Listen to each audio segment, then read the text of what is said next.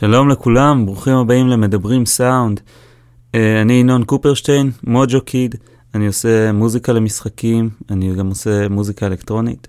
Uh, אני התחלתי את הפודקאסט הזה בעצם כי ממש היה בא לי לשמוע משהו כזה, ממש היה בא לי לשמוע מישהו שהולך לאנשים שיושבים כל היום באולפן, שחמים על הקטע הזה, שמתים לשתף את החוויות שלהם ואין להם עם מי.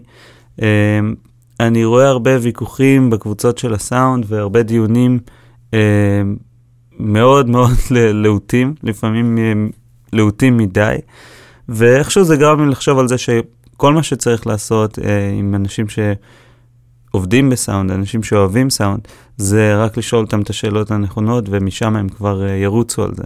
והרעיון בעצם היה כזה, אני אמרתי, אני פשוט יופיע אצלם באולפן, בתיאום כמובן, אני יכול להביא בתור מחווה את האלכוהול האהוב עליהם, ואנחנו פשוט נשב, נשתה קצת, נקשקש קצת. אני אשאל את השאלות שהייתי שואל בכל מקרה, גם אם לא היינו מקליטים, כי זה מעניין אותי מאוד כל הנושא הזה, ונראה לאן זה יוביל. הפרק הראשון שאתם הולכים לשמוע הוא שיחה שניהלתי עם אסף סמילן. אסף שותה גינס, הוא מוזיקאי ומפיק מוזיקלי, בין השנים 2006 ל-2016 אסף ניגן והפיק את המוזיקה של אה, להקת זבולון Dub System. מאז 2012 הוא מנהל את הלייבל Medtone Records, זה לייבל עצמאי שמתמחה בהפקות של רגאיי, dub. כל המוזיקה מוקלטת באולפן על ידי נגנים חיים, אין שום שימוש בסיקוונסרים וביטים ממוחשבים, הכל live. והיא עוברת איזשהו תהליך היברידי שמשלב הקלטה דיגיטלית ואנלוגית תוך שימוש בטייפים ו- ואפקטים אנלוגיים, יחד עם פרוסס דיגיטלי. בעצם זה מאוד עניין אותי לשמוע אותו, לשאול אותו על התהליך שלו, אז uh, החלטתי לקפוץ אליו.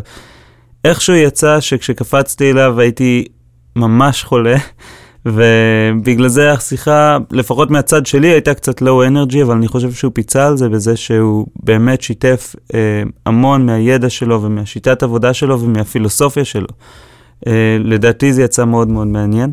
אה, אני אה, את אסף ראיתי בפעם הראשונה שאני זוכר, לפחות כשהוא ניגן אה, אה, percussion בפאנק הפועלים, אם אתם זוכרים, זה היה באלנבי, במנהרה שם, שמאז כבר סגרו אותה. ולא מזמן הייתי בהופעה של uh, דניס אלקפון באוזן, והשמיעו שם קטע של uh, קורנל קמבל, שאני מאוד אוהב אותו. ההפקה הייתה, נשמעה מאוד ישנה, למרות שהקול שלו נשמע עדכני, חדש. כששאלתי קצת את האנשים בקהל, הפנו אותי לאסף, ופשוט קפצתי אליו ואמרתי, מה, אתה עשית את זה? הוא אמר לי, כן, ואמרתי, אוקיי, אני חייב לדבר איתך. אה, והחלטתי בעצם לעשות את הפרק הראשון על זה, במיוחד כי אני מאוד אוהב רגעי וחשבתי שזה יהיה קל מאוד להתחיל מה, מהסגנון הזה. אז uh, uh, תהנו, הנה השיחה שלי עם אסף סמילן. טוב, אסף סמילן, מה העניינים? וואלה, הכל סבבה, אחלה. איפה נתחיל? בעצם לפני זה דיברנו ודיברנו על סטודיו 1 ו Treasure Island. אמ, אני, כאילו שמענו איזה קטע ושאלתי אותך אם לדעתך לפי הסאונד שלו זה סטודיו 1 או Treasure Island, אמרת לי שבשנים האלה אי אפשר לדעת, אז רציתי לשאול אותך קצת על זה, מה הסיבה? אה, שבשנים המוקדמות ככה, שאנחנו מדברים על 60's בג'מייקה, אז בעצם גם דיוק ריד וגם קוקסון היו הולכים לאולפנים שהיו לפני שהיה להם אולפנים שזה דיינמיק ופדרל. שזה לא היה, שזה לא היה בבעלותם בעצם. לא, זה היה אולפנים שהם ככה היו מזכירים, מזכירים שעות ומקליטים שם, ורק ככה לקראת אמצע ה-60's, mm-hmm. קודם סטודיו אה, 1 ואחר כך דיוקריד פתח את טרז'ר אייל. ואז אה, נהייתה ההבחנה הזאת בין האולפנים. ומי אותם שנים בעצם כבר אפשר לשמוע לכל אחד את הסאונד הייחודי שלו ברגעי? פחות או יותר, למרות שלפעמים יש, אני גם לא, לא, לא תמיד במאה אחוז, בוא נגיד ככה. כן? בדרך כלל אני מזהה, אבל יש דברים שלפעמים אני ככה שואל את עצמי, מה זה? כאילו לי קצת הטרז'ר איילנד נשמע טיפה יותר צורמני כזה, כאילו סאונד יותר צורמני וסטודיו 1 נשמע טיפה יותר כזה חם, אבל, אבל באמת קשה לפעמים להבדיל. כן. מי, מי בעצם ישב על, ה, על הקונסולה בסטודיו 1? כאילו מי... אז uh, בימים הראשונים זה היה קוקסון, ויותר מאוחר, אני חושב לקראת uh, סוף ה-60's הגיע סילבן מוריס, שזה mm-hmm. בעצם הטכנאי שמזוהה עם הסאונד של סטודיו 1. הוא זה שעשה שם את ה setup שאחר כך אה, רץ שנים קדימה, ומספרים שקוקסון לא היה מוכן לגעת שם, להזיז מילימטר שום דבר, כי הוא פחד שהסאונד ילך לאיבוד, זאת אומרת לנקות את הטייפ הוא לא היה מוכן. גדול, אז זה היה מקובע כאילו? היה מקובע עד ה eighties, שב eighties כבר באמת הסאונד התפתח, זאת אומרת ב-75 או 6, צ'אנל 1 נפתח, הסאונד ג'מייקה קפץ עוד מדרגה קדימה, וכבר לקראת תחילת ה eighties כבר, זאת אומרת הסאונד של סטודיו 1 היה ממש old fashion, ואז קוקסון הכניס גם יותר ערוצים ושינה קצת האולפן ו... וגם אתה אמרת לי פעם שהסיינטיסט התחיל לעשות שם אה, מיקסים. כן, זהו, בשנות ה-80, אז סיינטיסט גם הייתה תקופה שהוא עבד שם, ובאמת אפשר לשמוע בכל מיני מיקסים של סטודיו 1 80's, פתאום נגיעות של סיינטיסט. מגניב. בעצם, אה, וסילבן מוריס, אה, שהזכרת מקודם, הוא ה Dub Specialist, נכון? כן, ככה אומרים. זה, זה הכל שמועות, אי אפשר באמת זה שמועות מאנשים שהיו שם, אבל כאילו בתקליטים עצמם לא רשום השם שלו, כתוב Dub Specialist. יש כאילו, יש טענה שאומרת שזה קוקסון, אבל אה, רוב האנשים ואנשים שהיו שם ומוזיקאים ואנשים שהסתובבו שם אומרים שזה, שזה הוא. מגניב. אני, אני שמעתי פעם איזה קטע, אה, בננה ווק, בטח אתה מכיר אותו, זה כאילו אחד הדאבים הראשונים, אם, אם אני לא טועה. או... כן, לא יודע אם הוא אחד הראשונים, אבל הוא אחד הטובים, ודווקא לגבי הדאב הזה, ככה שמעתי אנשים שמתווכחים ואומרים שזה אולי נשמע קצת כמו, כאילו שזה אולי קצת מבוסס אצל טאביז. אה, באמת? שטאבי כן, נגע בזה? כן, אבל אה, ו- ואין לזה בעצם גרסה שזה לא דאב, נכון? שם, כאילו יש... אני לא מכיר. אז, לא- אז, אז איך זה קורה שנוצרים שיר קטעים שהם הם רק, רק דאב? כאילו הרי הקליטו אותם באיזה קטע באולפן. אז יכולות להיות כל מיני סיבות, יכול להיות שפשוט אף אחד לא, אתה יודע, שאף מפיק לא ראה את הפוטנציאל להקליט על זה vocals, יכול להיות ש sound system שמר את זה לעצמו בתור special, ואולי האומנים היו עולים- עולים על זה לייב ב sound system. ואז עושים toasting כאילו על הקטע. כן, ובכלל כשמדברים על כל הסיפור הזה של דאבים בג'מייקה, צריך לזכור שכאילו רוב הדאבים נעשו, נחתכו ישר על acetate, ישר על וייניל, בשביל sound system, זאת אומרת שבכל, לקראת כל סוף שבוע היו באים עם טייפים מאולפנים, כל הסאונד סיסטמים, הולכים לאולפנים כמו אצל טאביז, מחכים בתור ועושים מיקסים של הטיונים הכי חדשים בשביל לנגן אותם עכשיו בסוף שבוע. במסיבה בעצם. כן, וזה דברים שלא, שלא נשמרו על סרט, ונשארו רק על acetate, וה acetate הוא חומר שמתכלה יחסית מהר. הבנתי, אז הרבה מה, מהטייקים האלה בעצם פשוט לא שרדו את, ה, את העניין. כן, רוב הדאבפלייטים לא שרדו, ומה ששרד היום זה באיכות סאונד שקשה מאוד לשמוע. זה, אז זה מה שקוראים לו dub plate, כאילו הם מקליטים את הגרסה הראשונית הזאת. ו... כן, זאת אומרת, באים מהסרטים של הערוצים, בדרך כלל אצל טאבי זה היה four-track, נגיד אם אנחנו מדברים כבר אה, על שנים של 70's, early 70's, כבר היו מקליטים בהתחלה על 8 ערוצים, אחר כך על 16 ערוצים, אחר כך 24 ערוצים, עושים לזה premix לארבעה ערוצים, באים עם הסרט של הארבע ערוצים לקינג טאבי, שם היה four-track, ועושים מיקס במקום, וחותכים את זה ישר על, ה... על ה acetate. מגניב. אה, אז אה, כש, כשאתה אתה בעצם מקליט דברים, הקלטת שני שירים לקורנל קמבל, הסאונד בעצם נשמע, כאילו לי זה נשמע ממש אה, אמיתי, זאת אומרת זה נשמע ממש כמו הרגש של פעם. אה, אה, איך בעצם מתחילים עם זה? כאילו איך, איך, אה, איך מגיעים ל, ל, ל, להפיק את הסאונד הזה? אז זה באמת ככה ניסיון ש... שנצבר במשך שנים.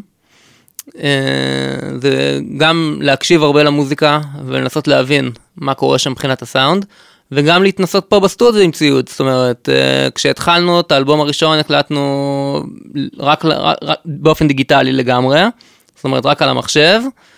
בהמשך הבנו שבשביל להגיע לסאונד שאנחנו מחפשים, אז כדאי להתחיל לעבוד יותר עם אה, טייפים, ואז אה, הבאנו לאולפן טייפים, יש לנו פה טייפ אחד של- של 16 ערוצים, שעליו בעצם אנחנו מעבירים דרכו את הערוצים, ואחר כך עושים את המיקס לטייפ נוסף של שני ערוצים. אתה עושה את המיקס על זה, על המיקסר שאנחנו רואים על פה המיקסר עכשיו? פה, כן, א- זה- איזה מיקסר זה? Soundcraft 400B, זה אוקיי. דגם של early 80's כזה. והוא הוא ספציפי לסאונד הזה, או שאפשר לעשות, כאילו להגיע איתו לכל מיני תוצאות? אה, בוא נגיד זה מיקסר שהוא לא high-end, זה לא איזה, אתה יודע, SSL או משהו שנותן לך סאונד של בית מרקחת. אבל אה, דווקא למה ש... שאני, שאני מחפש, הוא עושה את העבודה, למרות שאני מניח שביום שתהיה הזדמנות טובה אני אולי גם אחליף אותו למשהו אחר. כן, מה, מה נניח היית, היית רוצה? אה, דבר ראשון, מה שקצת אה, מפריע לי בו, ולא נוח לעבוד איתו שאין לו direct אאוטים, אז עשיתי שם איזה קומבינה מהאינסרטים של הערוצים, עשיתי שם איזה jumper, שאני אוכל לשלוח ערוצים לטייפ, שזה לא הכי נוח, ויש רק כאילו כניסה אחת בערוצים, זאת אומרת במיקסרים של הקלטות יותר מתקדמים, יש לך בדרך כלל על ערוץ גם ערוץ כאילו של כניסה חזרה של הטייפ וגם את הערוץ של ה source. אז זה נוח לעבוד כשמקליטים, אתה יכול לשמוע גם את, את, את, את החזרה של הטייפ תוך כדי. הבנתי. זה דברים נגיד שהייתי שמח, זה וגם EQ פרמטרי קצת יותר, אה, יותר מדויק ממה שיש פה, כי פה זה כזה חצי פרמטרי, הייתי שמח אה, יום אחד להגיע למצב שיש לי מיקסר עם פול אה, פרמטרי. יש אבל הרבה אנשים שכאילו אומרים שזה הקטע, שהוא קצת פחות מדויק, אבל, אבל שככה זה היה פעם, כאילו, אתה יודע, הרי פעם אנשים לא היו אומרים, אה, זה בדיוק התדר הזה, ה-4500 וחצי, אני רוצה להעלות אותו, כאילו, אז יש בזה משהו מגניב, לא? אז שוב, השאלה מה זה פעם ולמה מתייחסים, כי אם אנחנו מדברים על uh, Channel 1 למשל, יש שם קונסולה מטורפת של API כאילו שעולה היום 60 אלף דולר, וזה גם מה שהם היו מקליטים איתו אז, ב-70's בג'מייקה, אז השאלה לאיזה סאונד אתה מכוון, וזאת אומרת, בוא נגיד המצב האידיאלי זה שיש לך אפשרות לבחור, ואם אתה מפיק משהו שאתה רוצה סאונד שהוא יותר בכיוון של סאונד יותר נקי ויותר מדויק, אז שיהיה לך את הציוד לעבוד ולבחור בסאונד הזה. ואם אתה מחפש סאונד שהוא יותר וינטג' ויותר מלוכלך, אז תוכל ללכת לפרמפים גם אפילו יותר מלוכלכים מה, מהקונסולה הזאת. והייתי שמח אם היה לי כל מיני אלטקים וכל מיני ציוד, אתה יודע, של פעם ממש. כן. Uh, בוא נדבר קצת על הקלטות, אני, ת, תמיד כשאני מקליט נניח תופים אני מרגיש שאין לי מספיק מיקרופונים. Uh, אתה שלחת לי uh, לפני כמה זמן ראיון עם uh, גבריאל רות מדפטון, והוא דיבר על זה שתמיד אנחנו בעצם חושבים שאנחנו צריכים עוד מיקרופון או עוד ציוד וזה לא באמת העניין, כאילו, מה, מה הגישה שלך בעצם להקלטות? אז uh, שוב פעם, זה מאוד מאוד תלוי איזה סאונד, לאיזה סאונד אני רוצה להגיע. זאת אומרת, אם אני מחפש הפקה שהיא יותר בסטייל כזה של רות uh, של סוף ה-70's, אז אני אקליט את התופים עם הרבה מיקרופונים, עם close mics, ואחפש סאונד כמה שיותר יבש. אה, גם אה, התופים, כמו, כמו שאתה יכול לראות, אין עורות אחוריים. Mm-hmm. אז לטמטמים, למשל, אני מכניס את המיקרופון כמו מיקרופון של בייס ממש לתוך התוף. אוקיי, זאת אומרת הורדת לגמרי את העור, או אני רואה שהשארת שם איזה טבעת כזאת? השארתי פה טבעת קטנה בגלל שבשביל שהלאגים לא ירדו. ניסיתי להוציא את האור וראיתי שהברגים שם רועדים. אז בעצם פשוט עושים בחור ענק ומשאירים רק את הטבעת החיצונית ובזה זה, כן, אוקיי. לפחות בסט הזה זה מה שקורה, יכול להיות אולי בסטים אחרים אפשר להוציא את זה וזה גם לא ירד. שזה מה שהיו עושים ב-70's שהקליטו תופים כן. לרגעי? כן, זאת אומרת אני באמת בשביל חלק מהעניין, מהדרך לנסות להבין איך להגיע לסאונד, אני מסתכל הרבה על תמונות ועל סרטונים, את המעט שיש. ובאמת ננסה להבין איך היו עובדים, איפה שמים את המיקרופונים, איזה מיקרופונים. אה, אוקיי, אז, אז נניח בוא ניקח באמת סוף 70's, אנחנו רוצים ליצור איזה, uh, תחילת 70's, אנחנו רוצים ליצור נניח משהו כזה. אז תחילת 70's זה באמת יותר מיקרופונים של ריבון, ונגיד אתמול האמת עשינו פה סשן, שהקלטנו ככה רידמים בסגנון הזה, אז הקלטנו אתמול את התופים שלושה מיקרופונים, מיקרופון לקיק עם uh, D12 של AKG. ועוד שני... אה, שהוא כאילו האבא של ה-D112. כן. אוקיי. ועוד שני מיקרופונים אה, ששו ריבון 315, אה, ששמנו אותם בצדדים, זאת אומרת, אחד ככה המיקום שלו היה פחות או יותר בין הסנר לאייט לטמטם הקטן, uh-huh. והוא בעצם לקח את רוב העניין, ומה שהיה חסר לי בו זה הטמטם הגדול, הגדול, הרחוק ממנו, הרחוק ממנו, אז שמתי עוד אחד בצד השני, mm-hmm. רק בעצם בשביל לקבל את הטמטם הזה בצורה שווה, מאוזנת עם שאר הסט. הבנתי, והם מקבלים זליגות אחד מהשני, אבל זה בעצם לא מפריע לך ב setup הזה. ממש לא, וגם זה, גם בחרתי בשני מיקרופונים שהם זהים, זאת אומרת שהגוון סאונד שלהם הוא אותו גוון סאונד. אז זה בעצם יוצרים תמונה יותר אה, שלמה ורחבה בשביל האפליקציה המסוימת הזאתי. אז, אז אוקיי, זה נניח אמרנו תחילת שנות ה-70, סוף שנות ה-60, אם אנחנו כן. הולכים עשור אחד קדימה, איך, איך ייראה ה setup שם? אז אה, אם אנחנו מדברים ככה יותר לקראת סוף ה-70's, אז באמת כמו שאמרתי מקודם, יותר מיקרופונים close mic, זאת אומרת לכל תוף מיקרופון אחד, ל snare גם שניים, snare עליון ו snare תחתון. איזה, איזה אתה שם על התחתון? על התחתון בדרך כלל אני שם מיקרופון דינמי, זה יכול להיות uh, 1057, 1058. אה, ככה משהו שייתן לי את הסאונד של הרשת, את הפאנצ'יות של הרשת מלמטה. אה, מלמעלה אני אוהב לשים את הסנהייזר 421, כנ"ל גם לטמטמים. אה, את ה hat אני אוהב לקחת עם AKG, עם 451 קוראים לזה, זה, זה condenser, ה condenser בדרך כלל היחיד שאני משתמש בו בהקלטות תופים. שהוא מה, הוא נשמע מאוד bright או... מאוד מאוד bright, וגם אני חותך לו את כל, את הכל באחד, לא יודע מה, שמונה, תשע קילו. אוקיי, זה ממש הכי, הכי, כן, כי אני רוצה את הסאונד מאוד מופרד, ושלכל אה, אלמנט בסט, ובכלל בכל אלמנט במיקס, יהיה לו תחום תדרים מאוד ברור ומופרד, ושהם לא ייכנסו אחד לתוך השני. ויש לך אה, מיקרופון בעצם מתחת, מתחת למצילה, אחד שאתה שם, אה, כן, ל- ל crash אני שם מיקרופון מתחת למצילה, ולא מעל, כמו שבדרך כלל מקליטים overhead, כי פשוט מניסיונות שעשיתי זה נתן את הסאונד יותר מתאים. מגניב, ממש מגניב. אז וגם מיקרופון דינמי ולא condenser. דינמי, ו- ואין לך, אין אוברהדים. אה, לא. לא, לא, לא, זה לא, שוב, בגלל שאני מחפש את הסאונד המאוד מופרד הזה דווקא של התופים, אני גם עובד עם גייטים, אחר כך על כל מיקרופון שם עליו gate, בשביל שהוא יקבל ממש רק את המכה ולא יהיה זליגות, דווקא בסאונד הזה אני, אני לא רוצה את הזליגות, אני רוצה את הסאונד מאוד מאוד אה, מדויק. ו overhead נותן לי סאונד של חדר וסאונד בדיוק את מה שאני לא, שאני לא רוצה. בעצם שום דבר בתופים לא אמור להדהד יותר מדי, זה מה שאתה אומר. כן. חוץ, חוץ מאולי הק- ה crash. אה, כן, כן. למעט המצילה שום דבר לא אמור להדהד. אה, גם לפעמים אני גם אה, שם איזה מגבת על התופים, על ה snare, על הטמטמים, מגבת או סדין או משהו. גם בתוך ה hat הרבה פעמים אני שם חתיכת בד. גם בשביל שיהיה פחות אוברטונים ושהסאונד יהיה כמה שיותר מפוקס. בתוך העט, בין, בין שתי כן, בין המצילות? שתי המצילות אני שם חתיכת בד אה, קטנה. מגניב. אומרים גם שקרלי בארץ היה עושה את זה, קראתי באיזשהו מקום. וואלה. כן. אה, ואתה שם בעצם, אז אתה, אומר שאתה שם אה, מיקרופון מעל הסנר, מיקרופון מתחת לסנר, זה לא מכניס אותך לאיזשהו עניין של אה, הפרשי פאזות? כאילו, אני אה, תמיד מוצא כן, את עצמי אני רודף אחרי הזנב שלי אחרי זה. מאוד פשוט, ל snare תחתון בדרך כלל הופך לפאזה. אוקיי, אז פשוט אתה- רק הופך לתחתון ו... כן, זה- ובזה נגמר העניין. ועושה את הבלנס הנכון בין שניהם, זאת אומרת, בין שני המיקרופונים, מבחינת לבלים ו-EQ. מגניב. אה, אוקיי, יש פה מלא ציוד, אנחנו יכולים גם לדבר על זה, אני רואה שיש פה אה, איזה טייפ, מה שאנחנו רואים פה. אז אה, כן, כמו שאמרתי מקודם, יש לנו פה טייפ של אה, טסקאם 16 ערוצים על אינץ', שזה אחלה מכשיר. הכל אתה מעביר דרכו? כן, זאת אומרת, אה, שוב, מה זה הכל? אם אני עושה מקליט מוזיקה שאמורה להישמע וינטג' אז אה, סרט מגנטי זה אחד הדברים החשובים בשביל להגיע לצ... לסאונד הזה, זאת אומרת, כי פעם כל המוזיקה הוקלטה על סרט מגנטי. אז זאת אומרת, יהיה לי קשה לשחזר סאונד של סרט מגנטי בלי סרט מגנטי, ואם יש לי את האפשרות, כן. אז אני אשמח לעשות את זה.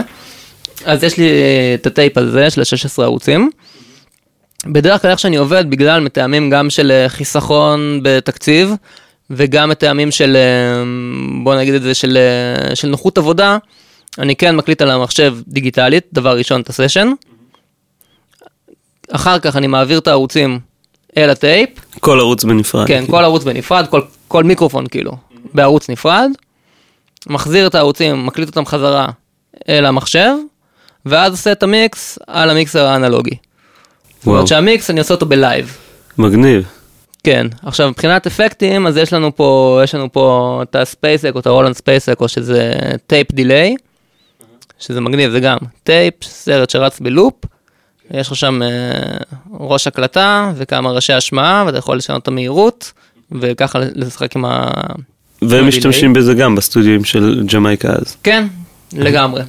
זה אצל לי פרי היה את זה וראיתי את זה גם בלונדון בהרבה אולפנים וזה מכשיר שהוא די היה סטנדרט של... אה, אבל פחות delay. בסטודיו 1 וב- ובישנים, כאילו. בשנים האלה לא היה Echoplex, קינג טאבי היה Echoplex, שזה דגם אמריקאי, מכשיר אמריקאי של tape delay. אה, ואצל דיוק ריד אני לא יודע זה בעצם מה שה Echoplex שאתה מתאר זה מה שעשה פעם את הצ'קה, צ'קה, כאילו את ה- את תלוי איך אתה האקסטרה. מכוון אותו, יש לו פידבק גם יותר ארוך, אתה יכול גם לעשות אותו ממש דיליים יותר ארוכים. אוקיי. זה שוב, תלוי איך אתה מכוון את המכשיר. אז זה, זה מבחינת ה delay שאני משתמש בו. ריברבים, יש לי שני ריברבים, יש לי Furman RV1, שזה גם spring reverb, שניהם spring reverb, והשני זה Fisher Space Expander, שזה גם מה שאומרים שהיה אצל קינג טאבי, ה reverb הזה, שיש לו כזה טנק גדול עם קפיצים בפנים, ו... ויש לו preamp כזה מנורות, וזה נותן סאונד מגניב לאללה. יש לי פה ארבע יחידות של gate, שאני משתמש בהן ב- בעיקר להקלטות של התופים, לפעמים אני מעביר בהם גם גיטרה אם אני רוצה, או פסנתר אם אני רוצה קצת, נגיד פסנתר יש הרבה פעמים אוברהדים, אני רוצה להימנע מהם ולקבל גם רק את הסאונד של המכה, אז גייט זה, זה אחלה... ש, שמעתי הרבה. אנשים שמשתמשים, אבל כאילו מה, מה הערך בלשים גייט שהוא אה, ברזל, כאילו שהוא לא פלאגין? נניח, הרי כל מה שהוא עושה זה, זה נפתח ונסגר, נכון? אה, כן, אבל אה, אני לא יודע, שוב, זה נמצא פה, ואני מעדיף, אתה יודע, שוב, אם אפשר לעבוד עם דבר אמיתי, זאת אומרת, תמיד אני מחפש את הדבר האמיתי. ואם אין לי את הדבר האמיתי, אז אני עובד עם התחליף. כן. אבל כמו כל דבר בחיים, שיש לך משהו אמיתי, אז אתה יודע, מניח שרובנו נעדיף להשתמש בדבר האמיתי. כן, הר- הרבה אנשים אה, אומרים שגם זה מכניס רעש, השאלה היא איזה סוג של סאונד אתה מחפש. תשמע, כל הציוד האנלוגי מכניס רעש. בין אם זה הטייפ או האפקטים, להכל יש רעש. אה, עכשיו, אם אנחנו מקשיבים למוזיקה שמבחינתי היא הרפרנס, שכרגע אנחנו מדברים על רגע של אה, 60's, 70's, הרעש זה חלק מהעניין. כן, אז הרעש, זאת אומרת, עד לבל מסוים של רעש, לא מדאיג אותי, להפך. מביא קצת וייב לתוך העניין. יש איזה שלב שאתה יכול להגיד, אוקיי, זה, זה יותר מדי, ואז אתה מטפל בו, כאילו? כן, הרבה פעמים כשאני עושה מיקס אני מקליט את האפקטים בנפרד, בשביל שאחר כך אני אוכל לטפל אם יש רעשים וזמזומים וכל מיני דברים ש... שבאים איתם ואני רוצה כן קצת אה, חלק מזה להוריד, אז אני מקליט אותם פשוט על ערוצים בנפרד במיקס, ואחר כך עושה כאילו עוד שלב במיקס, כאילו, לפ... לפ... לפ... כאילו כזה premix שני של ה two-track, של היבש. עם האפקטים, ואם צריך לנקות את רעשים, אז או עם EQ או עם כל מיני פלאגינים של איקס נויזים אה, למיניהם, אני אטפל בהם קצת אם צריך. כן. Um, עכשיו, הט- הטייפ הזה שאתה מדבר היית צריך לכוון אותו איכשהו, או ש... כן, זאת אומרת, הטייפ הזה זה טייפ שהוא נוצר ככה בשנות ה-80, שכבר ההקלטות היו מאוד נקיות. ומה שקרה לי, זאת אומרת, התחלתי לעבוד איתו, ושמתי לב שאני שולח מהמיקסר מאוד מאוד חזק, כבר במיקסר אני מגיע לדיסטורשן, ושם הוא בקושי מגיע לי לאפס. עכשיו, כשאני עובד עם הטייפ, אני, מה שאני מחפש זה את הדיסטורשן דווקא, ואני כן רוצה לקבל את הדיסטורשן האנלוגי. אז הייתי צריך ככה ללמוד איך לכוון את הפרמפים, יש לכל ערוץ שם אה, פרמפים ודי הרבה עניינים לכוון בפנים, אז הייתי צריך ללמוד איך לכוון ולהגיע למצב שהטייפ ייתן לי דיסטורשן, שזה לא לפי הוראות של היצרן. כן, איך שצריך לכוון אותו. אבל זה באמת דבר שאני חושב ש... שזה חשוב לדעת, זאת אומרת, אם יש ציוד, אז צריך גם לדעת איך לתחזק אותו ואיך לעבוד איתו בצורה שהוא יתאים לצרכים שלך.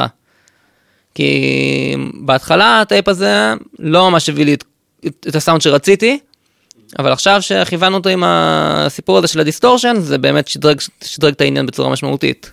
איך כאילו, איך השגת את המידע הזה אפילו? כאילו, המידע נניח של על סטודיו 1 ו Treasure Island, קשה מאוד להשיג אותו באינטרנט לפי מה שבדקתי. אה, כן, המידע לא, לא קל למצוא אותו, אבל אה, יש מידע, צריך אה, פשוט לחפור הרבה באינטרנט ולדבר עם אנשים, שאם יוצא לי לפגוש אנשים מג'מייקה שמגיעים לפה, שאני מגיע לשם, או שנפגשים איפשהו באמצע. אז אני מנסה לשאול שאלות עד כמה שאפשר. והם הסבירו לך איך לכוון את הטייפ?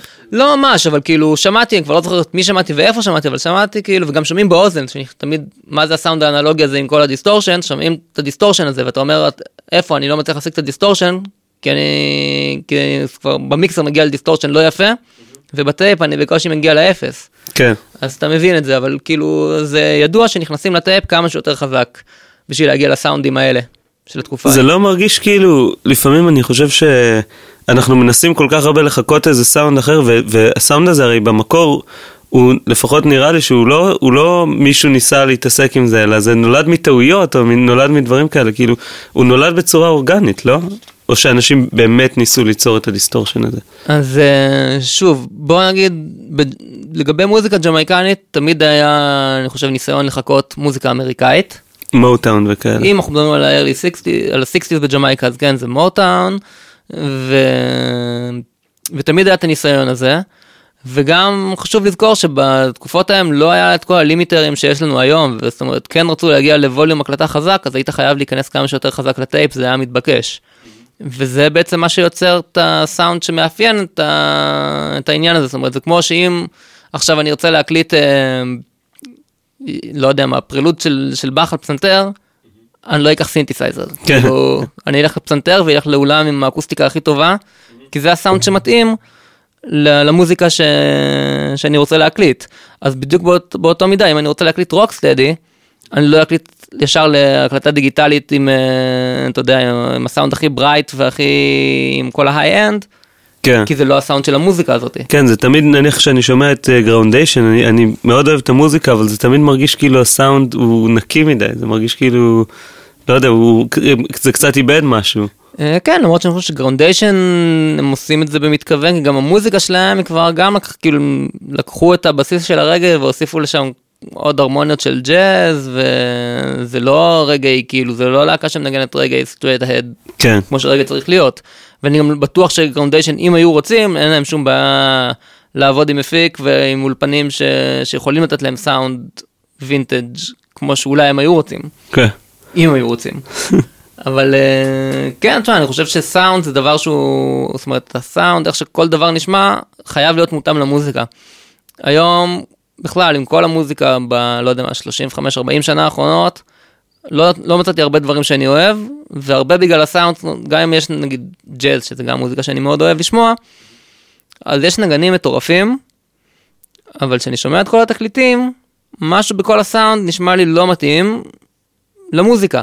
כן. זאת אומרת, כשאני שומע את כל הפסנתר הזה עם כל ההיי-אנד האלה וכל הצלילים הגבוהים, או פתאום כל מיני באסים מפוצצים שאתה בכלים האקוסטיים בקושי שומע אותם, אז אני אומר כאילו, זה לא נשמע לי טבעי, זה לא נשמע לי שככה המוזיקה צריכה להישמע.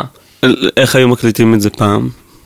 אה, פעם היו גם מקליטים ציוד אנלוגי, זאת אומרת, אם מבחינתי נגיד אם אנחנו מדברים על ג'אז, אז זה רודי ון גלדר, שזה טכנאי לפי דעתי בכלל בלי קשר לז'אנר. מבלו הכי- הכי- גם בלונות, אבל היה גם מקליט גם לבר ולפרסטיג' וכמעט כל, ולסבוי, וכמעט לכל, כמעט כל הלייבלים עבדו איתו. ראיתי פעם, או קראתי, אני כבר לא זוכר אם ראיתי סרט או קראתי, שהיה לו כל יום בשבוע מוקדש ללייבל אחר. גדול. קבוע כאילו. זה היה לפי ימים בשבוע, וכולם באמת, כולם עבדו איתו, כי הוא היה מביא את הסאונד הכי מדהים. והוא היה גם, היה מקליט הכל live ל two-track. תמיד כתוב על כל התקליטים של Blue Note, recorded live to two-track. הוא וואו. עשה את המיקס תוך כדי הסשן, ובאמת הגיע לתוצאות מדהימות, זאת אומרת, גם מבחינה של סטריאו, הוא פשוט מאסטר. הוא עשה את המיקס. תוך כדי שהם מנגנים? כן. גדול. live two track. ו- ואחר כך אה, בשנות ה-90 פנו אליו ורצו לעשות אה, רימאסטרים ל-CD. והוא לקח את העבודה, זאת אומרת הוא כן התקדם לפעמים, עבר לעידן הדיגיטלי, ועשה בעצמו את המאסטרינג על ציוד דיגיטלי של התקופה, לקח את הסלילים של פעם ועשה להם מאסטרינג, וזה גם נשמע מגניב, למרות ששוב, אני, אם אני צריך לבחור, ושמעתי ועשיתי קצת אה, מבחנים ובדקתי להשוות בין המאסטרים האוריגינליים לבין ה remastering, למרות שזה אותו טכנאי, יש, לפי דעתי יש יותר קסם בהקלטות המקוריות. מגניב, ממש מגניב ש, שעשית את זה. אמ, אז אה, בוא נחזור נניח לקצת עניין של ציוד באמת. אמ, מה אם נניח LA2A או 1176, דברים שאני לא רואה פה נניח, אתה, אתה אוהב את זה או ש... אה, אני מאוד אוהב, שוב, עניינים של תקציב, האמת היא שכבר הזמנתי לפני יותר משנה אני חושב, יש איזה מישהו שבונה קלונים של, אה, גם של, אה, של הניב, של הפריאמפים, וגם של SSL של קומפרסורים. וזה- בארץ? לא, באיפשהו בדרום אמריקה, אני חושב, אולי זה, לא זוכר, בצ'ילה אולי, לא זוכר איפה. אהה. ובדיוק אתמול שאלתי אותו בפעם המיליון מה קורה עם זה, והוא אמר לי, שאלתי מה הכתובת של הפייפל, שלחתי לו ואני מחכה שהוא ישלח לי בקשה לשלם את החלק השני אחרי המקדמה, ושכבר ישלח את זה. אבל. זה, זה בדרך. וכן, תשמע, זה שוב, ציוד זה תמיד אה, עוזר ונותן לך להגיע לסאונד אה, שהוא יותר מדויק ויותר למה שאתה מחפש, אבל צריך לזכור כאילו שגם ציוד זה לא הכל, זאת אומרת, כן. צריך לעבוד עם מה שיש. ותוך כדי להתקדם, גם להבין בדיוק איזה ציוד צריך ואיזה ציוד צריך פחות. אבל אה, ברור שבעולם אופטימלי, אתה יודע. היו משתמשים מיני בזה ברגאיי? בקומפרסורים הישנים? כן, בטח. כן. שוב, מאמצע שנות ה-70, שבאו לך אולפנים כמו הארי ג'יי וצ'אנל 1, זה אולפנים שהם היו גם לתקופה ההיא class A, ובאו אומנים כמו רולינג סטונס, וכמו פול מקארטני, ומי לא, הגיעו לג'מייקה בשביל להקליט שם באולפנים האלה, כי היה את ה vibe של ג'מייקה, וגם זה האולפנים סאונד מספיק אה, איכותי בשביל להתחרות עם כל אולפן אחר. הבנתי. ובעצם בשלב הזה הם כבר לא היו צריכים לעשות את ה tweaking שאמרת לטייפ, כי, כי הם יכלו לנצח ב loudness war באמצעות אה, קומפרסורים. אה, כן, למרות שאני חושב שחלק מההרגלים, וחלק, שוב, הם כבר באו מתוך מסורת מסוימת של סאונד, אז גם בצ'אנל 1 של ה eighties אתה שומע את ה distortion, כי הם רצו לקבל את הסאונד הזה, הם כבר ידעו שזה מה שמביא כן. את ה vibe של הסאונד, זאת אומרת היה להם כבר סאונד, signature sound של האולפנים, של, של ג'מייקה, והם הם המשיכו עם זה, זאת אומרת זה לא שרק בשנים יותר מאוחרות שכבר עברו להכל digital וכבר לא היה להם את האפשרות לעבוד עם הטייפ האנלוגי, אז פתאום הסאונד השתנה ו... והכל השתנה. הבנתי. אבל כל עוד הם יכלו ועבדו עם טייפים אז אה, נכנסו חזק ו... והביאו את ה distortion הזה. אמ, איזה, איזה עצה היית נותן למישהו שאתה יודע, הוא רוצה להיכנס לעולם הזה של הסאונד, אבל זה, זה ממש מרתיע, כאילו, גם מבחינת כסף, זה תמיד השקעות עצומות של כסף, לא יודעים איפה להתחיל, גם, גם מבחינת ידע, ציוד, כאילו, איך, איך, איך מתחילים בזה? אה, אני חושב שהדבר הכי טוב בעולם של היום זה מיקרופון דינמי 1058 לצורך העניין וכרטיס קול ומחשב. זאת אומרת מהרגע שיש לך את זה אז אתה יכול להתחיל לעבוד ולהתנסות. זאת אומרת, לא היית ממליץ למישהו להתחיל נניח מריבון. לא, ריבון זה מיקרופון שהוא מדהים לדברים מסוימים, אבל הוא מאוד מוגבל לדברים אחרים, זאת אומרת לשים אותו על bass drum לא הייתי שם, כי פשוט זה יקרע את ה ribbon. אז חבל לקנות ribbon, לשים אותו לצורך העניין על bass drum או על snare או על משהו מאוד קרוב שמוציא הרבה אנרגיה ופשוט לקרוע את ה ribbon. כן. לא עשית פה כלום.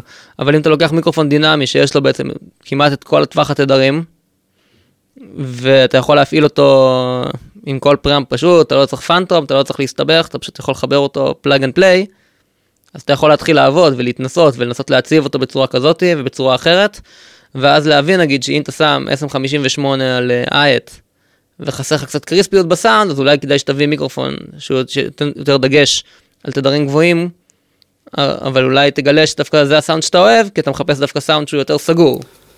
זאת אומרת, היית ממליץ לאנשים להתחיל פשוט מ-1058. אתה חושב שאפשר להקליט עם זה, להגיע עם זה לתוצאות טובות, נניח להקליט מערכת תופים שלמה עם זה? אה, אני בטוח שאפשר, ואני בטוח גם שזה נותן לך כאילו את הכיוון להבין מה אתה צריך בשלב הבא. כאילו ברור שזה שלב ראשוני, לעבוד רק עם מיקרופון אחד, זה מאוד מוגבל. אבל זה, התחלה. ומשם אתה יכול להתקדם ולהבין מה אתה צריך ומה אתה לא צריך. אבל אם אתה מתחיל ישר עם טונות של ציוד שאתה בכלל לא יודע מה לעשות איתו, אז מה, אז מה, מה עשית בזה? כן, זה נכון, אפשר לאבד ככה בקלות. מה עם, מה עם טיפול אקוסטי, ספוגים? אה, אז uh, פה בחדר עשיתי טיפול אקוסטי, לא ייבשתי את החדר לגמרי, אבל אני חושב שזה בערך משהו כמו 60% מה, מהקירות מכוסים בספוג. ויש פה נגיד, ואני דווקא אוהב את זה, זאת אומרת יש לי את הפינה איפה שאתה יושב פחות או יותר, ששם שאני עושה מיקסים אני יכול לשמוע יותר באסים, דווקא אני לא, לא, לא רוצה לשים בפינות מלכודות באסים וכל מיני דברים כאלה, כי דווקא זה טוב לי שאני יכול לשבת ולשמוע את הבאסים בפינה ההיא, כן. ולשבת פה ב center ולשמוע את המיקס ככה, וקצת לשחק עם האקוסטיקה, וזה נותן לי קצת אה, מושג לגבי המיקס ולגבי מה יש בו ומה אין בו. אה, יוצא לך לעשות מיקסים לדברים שלא שלך למשל? פה ושם, לא המון, אבל יוצא, כן. איך אתה ניגש לזה? אה, בדרך כלל עם reference, זאת אומרת, אה, אני שואל את ה client, איך אתה רוצה שהשיר יישמע, ומבקש, וכאילו לפעמים גם בוחר יחד איתו. זאת אומרת, אנחנו שומעים את הסורסים, שומעים את הסגנון, ולפי זה בוחרים איזשהו source, איזשהו reference שמתקרב לסורסים שאפשר איכשהו להתחיל לעבוד. וזה מאוד עוזר לי בשביל להגיע לתוצאה שה client מחפש. אם נותנים לי משהו שהוא ממש ב style שמדבר אליי ואני יכול, ונותנים לי יד יותר חופשית, אז אני גם יכול לבחור את הרפרנסים שלי לעצמי, או לעבוד כאילו מבחינת האינטואיציה שלי, אבל בדרך כלל כשאתה עובד עם client, אז בדרך כלל הוא רוצה משהו מסוים. ואז reference זה באמת כלי שמאוד מאוד אה, עוזר, ומה, אתה מסתכל עליו ב spectrum analyzer? אתה... אה, בהחלט. כן? בהחלט, זה כלי מדהים, שבעצם נותן לך לראות בעיניים בדיוק מה קורה מבחינת התדרים, ואיפה יש לך פיקים, ואיפה יש לך נקודות שפל, וזה מאוד מאוד עוזר, יחד עם האוזן כמובן, עוזר לך למצוא את ה-EQ הנכון, את הקומפרסיה הנכונה, את ה-leveling הנכון של המיקס. זהו, זה גם מטעה לפעמים, כי אנשים, אני חושב, מתחילים, יכולים להסתכל על ספקטרום אנלייזר ולהגיד, אה, אני, אני צריך שהסלופ פה ייראה אותו דבר, זה לא תמיד עובד ככה. אה, שוב, השאלה מה יגרום לו להישמע ככה, זאת אומרת, אם יש לך איזשהו פיק ב- באמצע, נגיד סתם באחד קילו, זה יכול לבוא מהגיטרה, זה יכול לבוא מהזמר, זה יכול לבוא מהסקסופון לצורך העניין. כן, אז אם אתה רק uh, תעבוד עם ה-EQ ולא יודע, ותנסה שזה יראה אותו דבר, אבל תרים את זה, ת, ת, תגביר את הגיטרה יותר מאשר את הסקסופון, אז אולי הרסת את המיקס. כן. בשביל זה צריך לעבוד גם עם האוזן כמובן, ולנסות להקשיב, לראות מה יותר חזק, מה יותר חלש. וזה כמובן כלי שנעזרים בו, זאת אומרת, אני לא עושה על עיוור, אני כמובן עובד עם מוניטורים ועובד עם האוזניים, אבל נעזר בדבר הזה, כי לפעמים זה עוזר לך פשוט להתפקס על דברים ו- ומקצר תהליכים. כן, אני, אני הייתי פעם בכיתת אומן של המד פרופסור, והוא, והוא כאילו, הוא אמר שהרבה פעמים אנשים היום עובדים עם מוניטורים מאוד high-end, ובסופו של דבר אף אחד לא באמת הולך לשמוע את זה במוניטורים כאלה, ובמיוחד היום שאנשים שומעים את זה בסוף בטלפון או במקבוק שלהם, והוא אומר זה כאילו, זה קצת עיוות של המציאות, מה, מה אפשר לעשות עם דבר כזה? אני חושב שוב, שאם אתה עובד עם reference אה, טוב ומיקס שאתה כבר יודע שהוא נשמע טוב לא רק במוניטורים שלך, אז המוניטור פשוט יעזור לך לשמוע את כל התדרים שנמצאים במיקס ולהגיע במיקס שלך למשהו שנשמע קרוב ל reference. זה אני חושב היתרון הגדול של המוניטור. אם תעבוד עם, עם רמקול שלא מסוגל לתת לך את כל הספקטרום, אז אולי תפספס מלא דברים, זאת אומרת בעיקר בנמוכים או בגבוהים, שפשוט אתה לא שומע אותם ברמקולים פשוטים, אבל אז תלך תשים, תנגן את ה tune במערכת יותר טובה, ופתאום הבאסים יהיו לך מעוותים, או חזקים מדי, או חלשים מדי, כנ"ל הגבוהים, יהיה לך פתאום איזה distortion, יהיה לך פתאום איזה hiss שלא שמעת ברמקולים, אה, שזה, אז אני כן חושב שלעבוד עם רמקולים, שנש... עם מוניטורים שנשמעים טוב, ושהם אה, מיועדים לזה, ונותנים לך באמת פחות או יותר full range, וכמובן להשוות ל... ל reference, זה באמת, אה, לי זה מאוד מאוד עוזר בחיים. ב shitbox אתה לא משתמש. לא. לא. אמ, רציתי לשאול אותך האמת על משהו, סטודיו 1 ראיתי באיזשהו מקום שהם היו שמים את המיקרופון מאחורי המגבר, אמ, כאילו של הבאס, את המיקרופון של הבאס הם היו שמים מאחורי, מה, מה הם ניסו בעצם להשיג בזה? אה, לפי מה שאני ראיתי בתמונות זה באמת נראה שדבר ראשון הם יצאו להשיג הפרדה אקוסטית בחדר. כי רואים שיש כאילו את המגבר ויש איזה שני קרשים עם איזה ספוגים עליהם שכאילו יוצרים איזושהי מחיצה בשביל המיקרופון. ויכול מאוד להיות גם שאתה יודע הסאונד של באחורה של, של המגבר נשמע אחרת גם מוציא יותר נמוכים ופחות גבוהים. שזה בעצם משהו שהם ניסו להשיג. ויכול להיות שזה מה שהם חיפשו שם. Mm. יכול מאוד להיות. מה אם, אה, אז, אז איך אתה מקליט כאילו טכניקה של הקלטה של בס, של גיטרה? אז uh, בדרך כלל uh, בס אני מקליט בדרך כלל uh, או עם מגבר ופשוט direct out מה preamp של המגבר, או ישירות לתוך הקונסולה. אתה לא שם מיקרופון על, על המגבר. בדרך כלל לא, והסיבה העיקרית זה החדר פה שהוא מאוד קטן. אז אני, כשאני מקליט בדרך כלל, rhythm section אנחנו מקליטים, משתדלים מאוד להקליט live את כל ה rhythm section. ומה שאומר, בגלל שהחדר קטן ואין פה מספיק מרחב בשביל שתוכל להכניס מחיצות ושיהיה לך מספיק הפרדה. אתה לא רוצה זליגות. אני לא רוצה זליגות, ואז אני פשוט מקליט את התופים עם מיקרופונים ואת כל שאר הכלים, או דרך מגבר עם הפראמפ של המגבר ולא עם הרמקול, או פשוט ישירות לקונסולה, וחלק מהדברים אחר כך אני מעביר את הערוצים דרך מגבר, נגיד גיטרה, אני יכול אחר כך להעביר את הערוץ דרך המגבר ולהקליט אותו עם מיקרופון בשביל לקבל את הסאונד של המגבר. אה, זאת אומרת, הגיטרה אתה, אתה מקליט ישירות לכרטיס ורק אחרי זה אתה, אתה מוציא אותו מהמגבר ו, ו, ואז אתה מקליט. לפעמים גם לא צריך, לפעמים אתה עושה, רוצה, זה גיטרה של צ'אפים וזה נשמע מספיק טוב גם ישירות מה, מהמיקסר. כן? אתה מקליט אותו דירקט? תלוי, שוב, אני מקשיב, אתה יודע, אם, אם אני חושב שהסאונד לא מספיק טוב, אני בודק אם המגבר ישפר אותו. לפעמים אני מרוצה מהסאונד איכשהו, ואז אני אומר, סבבה, בוא נמשיך עם זה. יש עוד משהו שאפשר לעשות נניח לבאס כדי למנוע קצת את ההדהוד הזה? כאילו לפעמים, הרבה פעמים זה נהיה מאוד כזה לגטוי כזה. כן, אז ברגע הרבה פעמים שמים ספוג אה, בין, ה... בין הגוף של הבאס לבין המיתרים איפה שהגשר, וזה באמת מונע את ההדהוד. בין המיתרים, ל... ל... ל... פשוט דוחפים שם ספוג? כן, כן? ספוג, ואז המיתר פחות יכול להדהד. גדול. כן. גם עם גיטרה עושים את זה? פחות, אבל גם, לפעמים, לפעמים יש איזה תדר שמהדהד לך בגיטרה, איזה מיתר ככה שקצת מהדהד, אז גם. כי בדרך כלל הצ'ופים האלה עושים אותם על הארבע מיתרים התחתונים, נכון? כן. זאת אומרת, mm-hmm. כמעט לא נוגעים בשתיים. כמעט לא נוגעים בהם. אפשר, אפשר להוריד אותם פשוט, כאילו. אה, כן, לפעמים כן, כבר יצא להיות בסשנים שהבסיסט, אה, גם בבאס ניגן עם שלושה מיתרים והוריד את המיתר הגבוה, כי... כן? כן. גדול. שלא לגרוע רעשים, וכבר ראיתי דברים כאלה בחיים. אה, אתה מתופף, זאת אומרת, הכלי, כן. הכלי שלך זה תופים. מה עם אה, מקצבים של, אה, של רגאיי? יש, אני מבין, steppers, rockers ו one drop? כן, גם flying אה, cymbal זה ככה מקצב שדי מזוהה עם הרגאיי. אוקיי, okay, אז uh, בואו נדבר טיפה על מקצבים של תופים. יש לנו בעצם, וואן דרופ זה, מה שמאפיין אותו זה שהקיק תמיד בשלוש, נכון? נכון.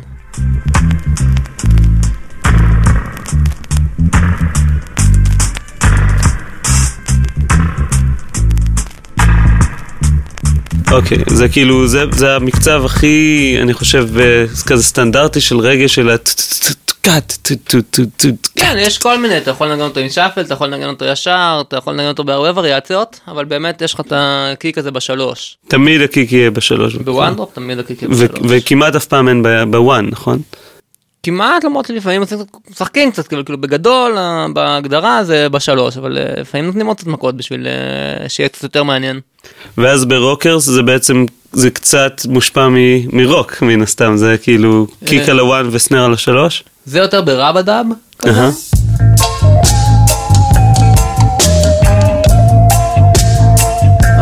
אבל rocker זה בדרך כלל יש לך כמו ב steppers שזה ארבע רבעים it up. Natty roots man. כן, וה snare מאוד שבור ב rockers. ויש לנו flying cymbal שזה כמו בדיסקו עם אה, מצילות, עם היד שנפתח. כן, על האנדים. כן.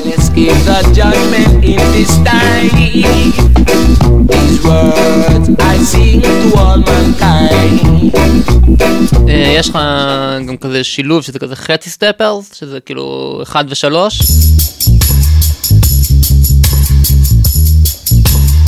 כאלה. אה, יש לך מקצבים של רבדאב שהם באמת יותר מושפעים מרוק, שזה כבר שנות ה-80 כזה. ו... סקה? סקה, כן. סקה. מה יש לנו בסקה? סקה יש לנו גם הרבה אוף ביטים, 2 ו-4 כזה, אייט. אהה. זה בדרך כלל יותר מהיר טיפה, סקה זה סגנון יותר מהיר. והקיק עדיין על השלוש. אה, לאו דווקא גם הרבה פעמים על? הוואן. Hmm. על האחד והשלוש.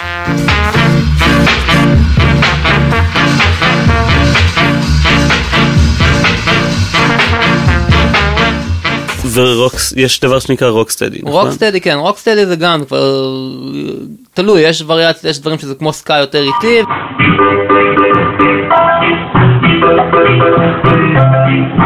ויש דברים שזה rocksteady שזה כבר one drop.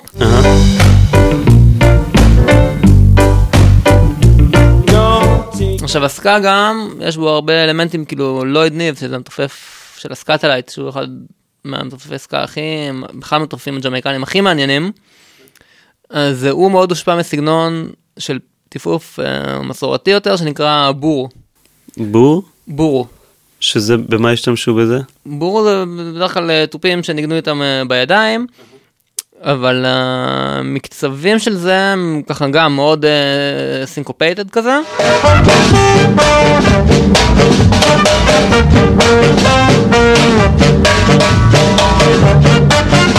ובעצם כל, הרבה פעמים העבודה של ה snare בסקה מאוד מאוד מושפעת מהבורו, זאת אומרת הוא סיפר שהוא ניסה לחקות את המקצבים המסורתיים על הסט תופים. שזה קשור לניאבינגי איכשהו? בורו זה גם היסודות של הניאבינגי, כן.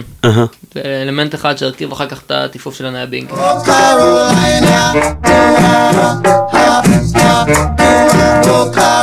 וגם בעצם הרגל נולד קצת ממנטו. ואיך קוראים? מנטו- מנטו וקליפסו. קליפסו, בדיוק. וקוודריל גם היה, שזה עוד סגנון שהיה, זאת אומרת קוודריל זה מוזיקת ריקודים שהשחורים למדו מהעבדים, מהבעלים של העבדים, סליחה. וניסו לחכות עם זה, זה כזה כמו ריקודים כאלה סלונים, אבל ב... זה יצא. הפרשנות שלהם לריקודים סלונים. כן. גדול.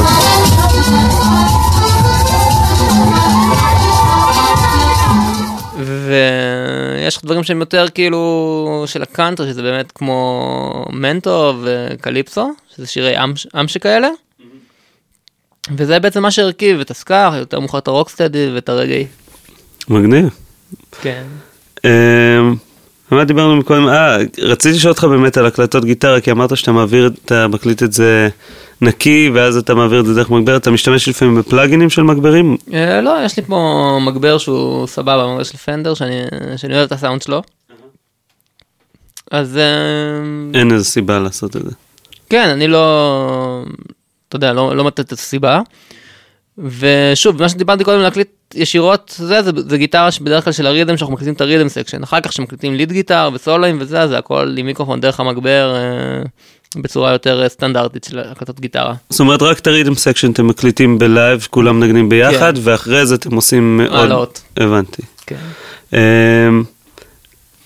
את- כשאתה מקליט את הגיטרה אתה, אתה שם את המיקרופון on axis או off, כאילו יש, יש כל מיני שיטות לשים את כן, זה, אני אני לא, אני שם אותו ב- בדרך כלל במרכז, פחות או יותר גם לא, לא נכנס לא, לא לזה. מתעמק בזה יותר מדי. כן, כן.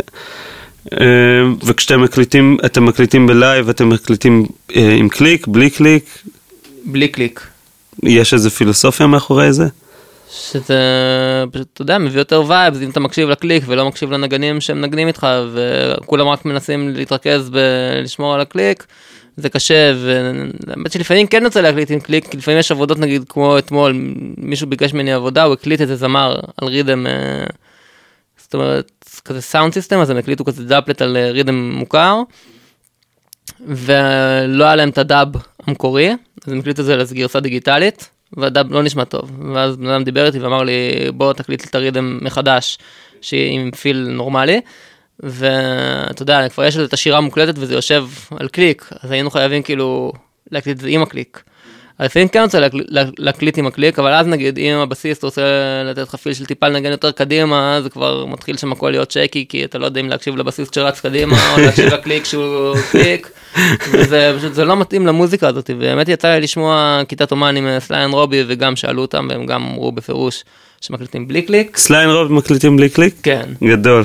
וכן, תשמע, נגיד עכשיו שאנחנו מקליטים ואנחנו עושים חזרות לפני הקלטה, אז אה, כן, אנחנו, אתה יודע, זה כאילו... צריך לדעת לשמור על הקצב פחות או יותר, ושוב, גם אם זה טיפה ממהר תוך כדי השיר בכמה אחוזים, אז לא קרה שום דבר. יצא לך לראות הקלטות בג'מייקה, אתה, הם גם, גם שם הם הקליטו בלי? מה שאני ראיתי, כן, יצא לי לראות רוטס רדיקס, מקליטים, ניגנו בלי קליק. אהה. וגם זה, גם זה ברור לי כאילו, אתה יודע, זה ברור לי כאילו שקליק זה לא קשור למוזיקה הזאתי. בדיוק מהסיבה שאתה כן רוצה את ההקשבה ואת הנגינה ביחד, ואת קצת טעויות, וזה קצת, זה, זה מה שנותן את כל ה vibe למוזיקה. אם כן. הכל היה עם קליק וזה, אז תעשה מוזיקה במחשב, וזה יישמע הכל נורא ישר ונורא מדויק, אבל uh, לפי דעתי נטול vibes לחלוטין. אז, אז כשמקליטים אתם נותנים כמה קליקים כזה רק לשמוע את הטמפו ואז אתם משתיקים כן, יש, אותו. ו... יש, יש רשימה בדרך כלל של, של השמות של הקטעים עם הטמפואים, שמים מטרונום לשמוע את הקצב, סוגרים אותו ומתחילים להקליט. מגניב. אתה להתאמן גם אתה מתאמן בלי קליק או ש... להתאמן זה טוב להתאמן עם קליק, בטח, כי חלק מהעניין כאילו זה, אתה יודע, נגיד, לשמור על הטמפו, במיוחד אם זה דברים שמהירים, ואם אתה יכול, יש לך נטייה להתעייף, אז אם אתה מתאמן עם הקליק, אז אתה משתפר בלשמור, להחזיק את הקצב הזה כמו שצריך, ואז כשאתה בא לסיטואציה שאתה צריך לנגן, אז זה כבר אה, הרבה יותר קל, כי כבר התאמנת ו- ויש לך את הטמפו הזה בראש בצורה יציבה. זה, זה, את, אתם כותבים כשאתם אה, מקליטים, אתם כותבים את הרידים ש, של, שלכם? כן. איך אתם מתחילים בכלל? כאילו, זה מתחיל מהמתופף, פעם- זה מתחיל מהבסיס, זה... כל ריתם וה, והסיפור שלו, אין איזה שיטה חד משמעית, כאילו, לפעמים מישהו מביא נגיד איזשהו סקיצה, נגיד דור הקלידן שעכשיו אנחנו עובדים איתו, אז לפעמים, אתה יודע, הוא אומר לי, עשיתי איזה סקיצה, אני קופץ, אנחנו מקשיבים, אז נגיד לפעמים אנחנו משנים את ה bassline, אז אני פתאום אומר לו, אולי, אולי תעשה bassline אחר, נותן לו איזה bassline, מגיעים לאיזה מצב שיש סקיצה, משמיעים את זה פה בחדר לכולם, או שולחים סקיצה באימייל לפני זה, לא משנה, מגיעים לחזרה, ואז מתחילים לנגן, ואז אם למישהו יש משהו להגיד, אז בודקים, ומשנים את התפקיד של הליווי של הקלידים, אולי שזה יהיה רק בפסנתר, רק אה, skanking כזה, אולי להוסיף עוד קצת לגוון אם צריך, אולי להביא איזה תפקיד שהוא קצת יותר syncopated, כאילו יושבים וחושבים על התפקידים, בשביל שזה יישמע טוב. וזהו, ואז מקליטים, זאת אומרת שזה מוכן, ושאנחנו, אתה יודע שהכל נשמע טוב, אז אפשר להקליט ולשחרר את הריתם ולפנות מקום לריתמים חדשים.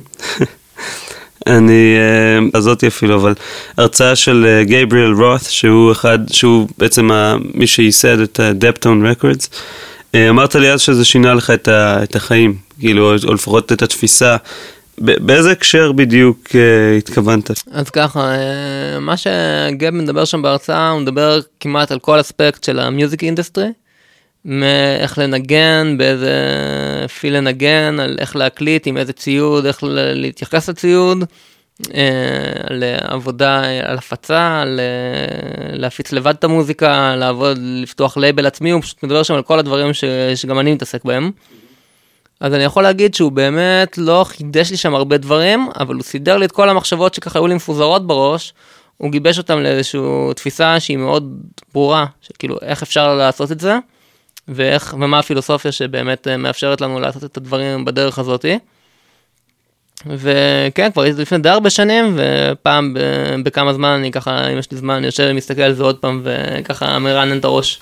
כן, הוא מאוד כאילו מחזק את, מה, את, ה, את, את האמונה איכשהו בזה ש, ש, שזאת הדרך לעשות את הדברים, כאילו. כן, שאתה שומע את הסיפור שלו, איך הוא הצליח ליצור את מה שהוא יצר, ובאמת הוא יצר את אחד הלייבלים, אם לא הלייבל הכי מדהים ש, ש, שפועל היום.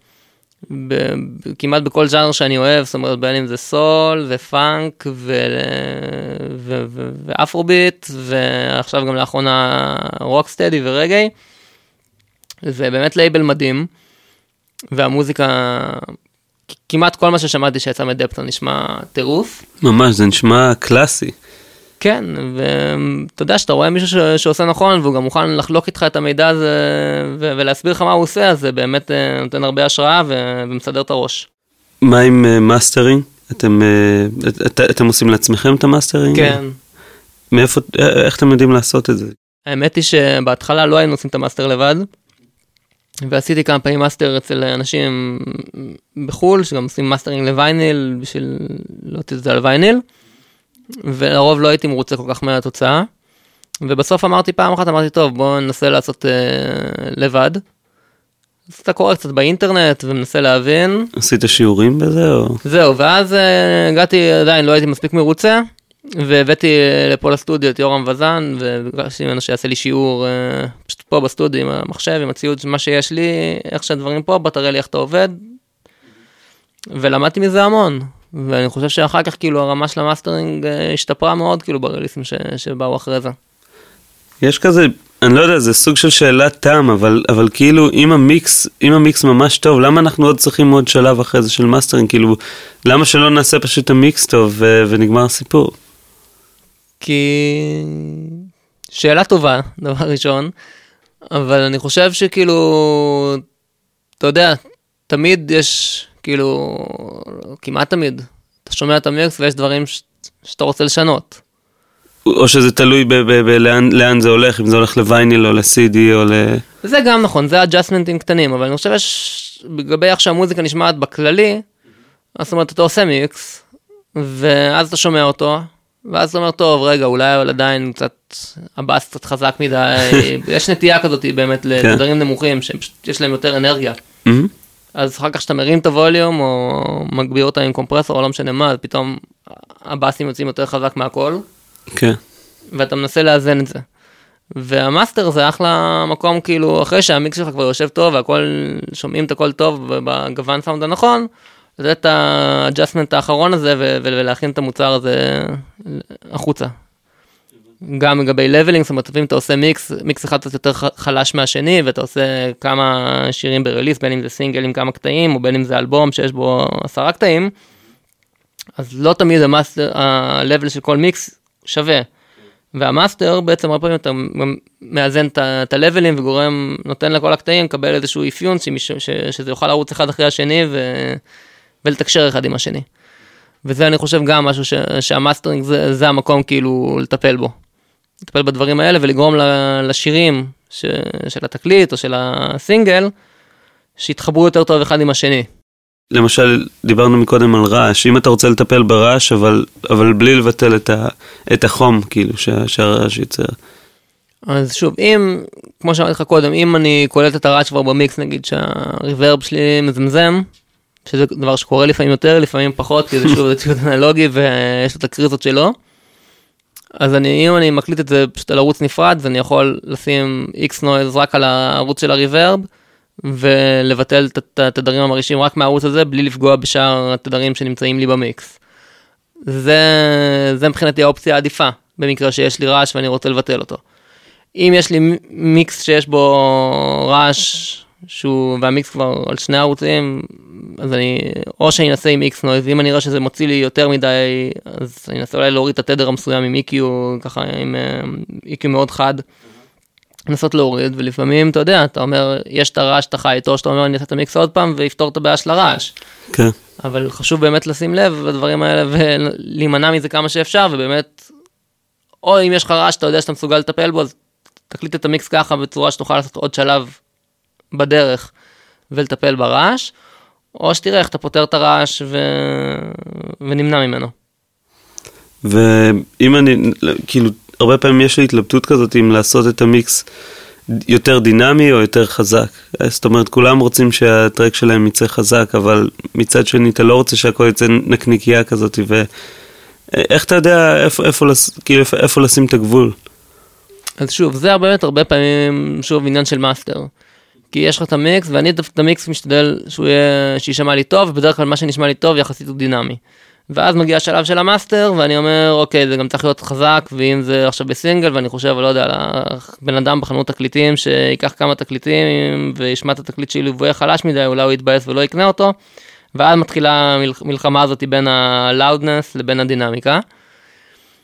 אה, אין איזה תשובה חד משמעית, אבל בעיקרון, מה שנשמע טוב, כאילו, מנסים להגביר כמה שיותר, עד שזה מתחיל יותר מדי כבר אה, למעוך את הטיעון. כן. זה, זה מה שאני מנסה לעשות, וכמובן רפרנסים, רפרנסים, רפרנסים, להשוות את זה לדברים אחרים, לראות כמה דינמיקה יש בשיר אחר שנשמע לך טוב, שהוא בסגנון דומה, ולנסות להביא את זה למקום דומה.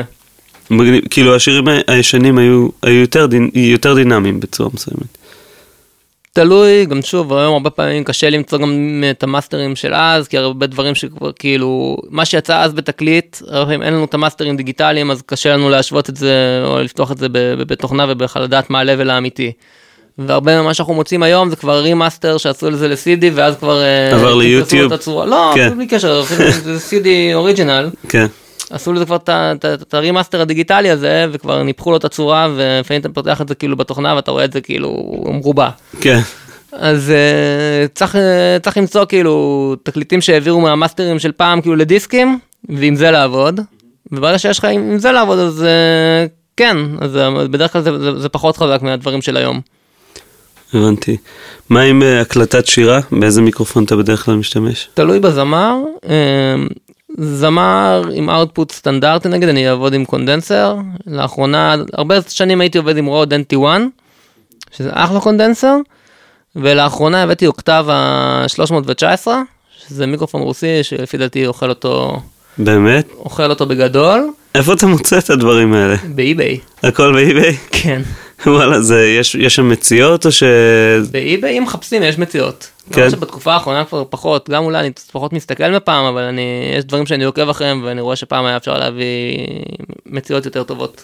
כן. לפני שנה ככה. יש עכשיו אה, תופעה של הרבה אנשים שעושים ארביטראז', כאילו הם, הם כאילו קונים את הדברים האלה ומוכרים את זה לך, אבל התוצאה של זה בסופו של דבר זה שכל המחירים עולים עד למקסימום שאנשים מוכנים לשלם. וואלה, לא שמעתי על זה, אבל כן. יכול להיות. זה דרך לעשות כסף, אבל uh, זה קצת דופק אותנו.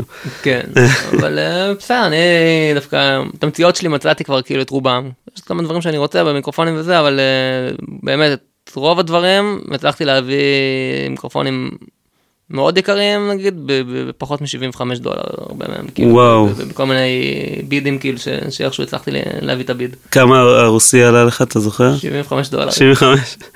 כן, ועוד, זה לא יודע, עוד 30-40 דולר משלוח, אבל זה שווה את זה לחלוטין. כן. כן.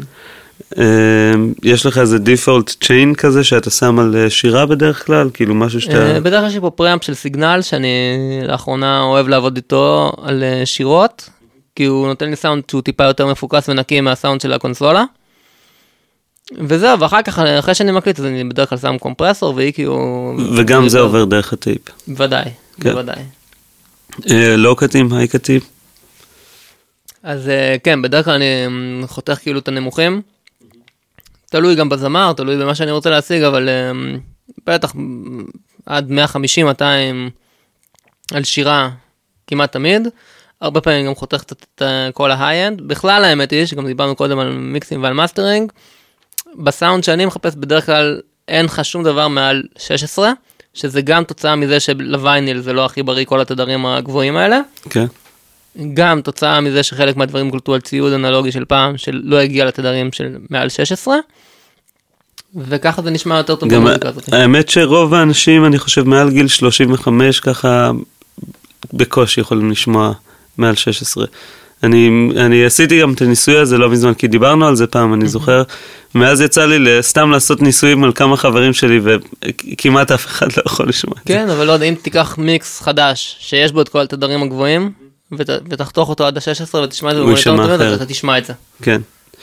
אמ, אז אה, דיברנו על ויין, והלואו-קאטים אתה שם את זה בעצם על כל הערוצים? כמעט, זאת אומרת, אתה יודע, על בייסדרום חוץ ועל מבאס וקיק. לפחות שגם לפעמים גם, האמת היא, לפעמים על אה, על דברים נמוכים, אז אני שם עד 40 הרץ, חותך עד 50 הרץ, אם אני לא רוצה כל מיני... סתם אנרגיה מיותרת, כאילו. אמ, בוא נראה, אתה, אתה עובד עם ה-EQ של המיקסר או, או פלאג? גם וגם, זאת אומרת, בדרך כלל מה שאני יכול לעבוד עם ה-EQ של המיקסר, אני מעדיף לעבוד עם ה-EQ של המיקסר, ואיפה שה-EQ של המיקסר לא מספיק מפורט, אני נותן אה, אקסטרה עם, ה... עם הפלאגין, למעט נגיד, שוב, נגיד אייד שאני רוצה לחתוך את, כל- את הכל, אז בדרך כלל יותר נוח לי פשוט לחתוך עם המחשב, ואתה יודע, לגרור אותו אה, ימינה ו... ולא ולא לתת כל מה שאני לא צריך. כן. אבל כשזה EQ יותר מפורט וזה, אז אני אוהב לעבוד עם ה-EQ הפרמטרי של הקונסולה. יש, יש גם עניין של פסיכולוגיה בדבר הזה, אני נניח שאני ממקסס את, אה, את עצמי שר, אני, אני בדרך כלל נוטה למקסס את עצמי חלש, סתם כי אני לא אוהב לשמוע את עצמי כן. שר. אז, אז ב, אני חושב שהרבה פעמים יש עניין פסיכולוגי ב, ב, בשלב הזה של המיקס. אה, את- זה יצא לך להתמודד עם דברים כאלה? אה, לפחות לא באופן מודע האמת היא. אני חושב שאתה יודע, אני אנסה לשמוע את הדברים כמו שהם, ולנסות באמת לגרום למוזיקה להישמע כמו שאני חושב שהיא צריכה להישמע. יש אה, דברים שאתה לא אוהב, דברים שאתה לא אוהב שעושים, כאילו ב, נניח בהפקות של היום.